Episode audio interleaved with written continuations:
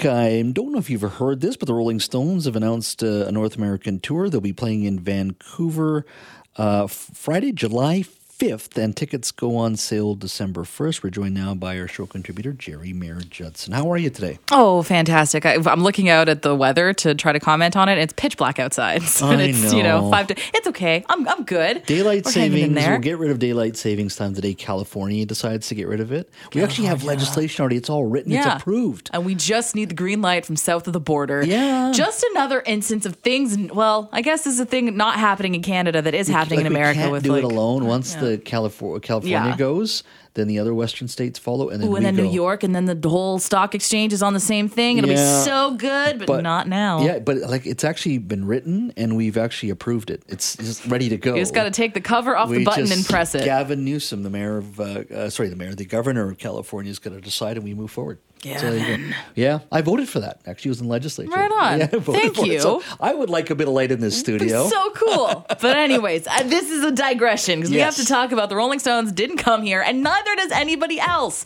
Taylor Swift only brought the Eras tour to just Toronto and then just Vancouver. We're getting skipped over just as a nation and lately even more so than usual.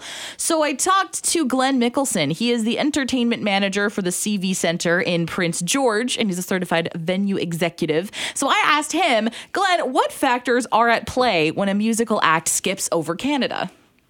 You know, a lot of the acts that are coming through touring market right now in North America and coming up into Canada, there's a, a variety of reasons. One thing that's pretty significant for all of us in Canada is the U.S. dollar. So, of course, most of these acts want to get paid in American dollars, and when you're paying 1.41, 1.42, so over 40% on the entertainment, that can increase the cost quite substantially. So, when you're doing your budgets and trying to create your ticket prices that increased cost almost 40%, it's kind of challenging on the consumers to want to pay that amount for ticketing, and they don't understand, uh, you know, the significance of that exchange rate.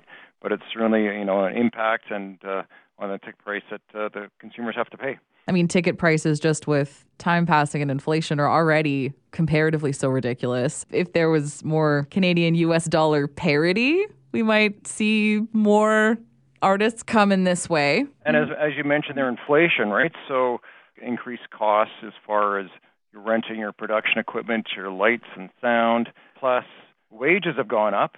So all the people that are involved in a show, from the stage hands to the riggers to the people unloading the truck to the truck drivers to your guest services, your ushers, your security, first aid staff, all those people are involved it. They're all getting paid more. You know, minimum wage has gone up in British Columbia, and so all that has also increased to the cost of putting on these shows. This certainly this year, as Vancouver has seen, is that there has been a substantial increase in the number of stadium shows, and that's not just in Vancouver, that across North America. Plus, not only stadium shows, but uh, major artists like Springsteen has gone out, and these various acts, you know, they're trying to get out there and work because they weren't able to work for a few years. So they take up all the various resources within the concert industry. So that ranges from the sound and lights to the staff who can travel to put on the shows. That's the buses that the artists travel in. That's the trucking companies. So when those big tours are using all those resources, that makes it tougher for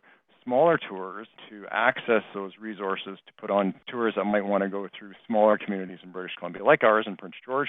So that's another challenge. Resources are being used in these super tours and just uh, taking up dollars and resources from shows that might want to come through here. Do you think that this is just the normal now that we can come to expect and destination concerts are going to be what we're how we're going to have to experience our our artists and their live shows or do you think there's a way back to the normal that we had become accustomed to? It hasn't fully played out yet. You know, looking at uh, our schedule here in Prince George, but looking at you know a colleague and uh, also in Edmonton, they're just saying like the first two quarters here coming up in 2024 are not very busy. Summertime in arenas typically is not very busy either. So it could take until next autumn when things start to pick up, but it still could take some time for this all to play out. And you're right, you know, for people who live in Prince George, you know, they make the effort to go see Taylor Swift. That's who they want to see. They're going to make the efforts to travel wherever. And for those mega tours, you're right,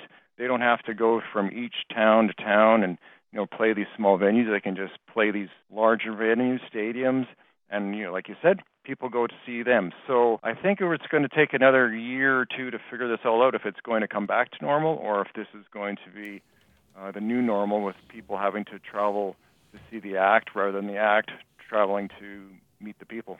What industry has COVID not turned upside down? Truly none. You No, can't find any. And like the entertainment industry, live entertainment especially, got hit so hard. People Yeah. retrained and so now we don't have enough staff to staff the stuff. It's off. It's I I miss just going to Ticketmaster and spending eighty dollars and going to see an artist in the town that I lived in. But hey, I know we're in these new times. I know it's. It, I think we're saved because Seattle's so close. That's true. You got a major uh, urban center there, so two hours up the road isn't isn't so tough for folks. Not so tough, but No. like bring it here, bring it up north for the love.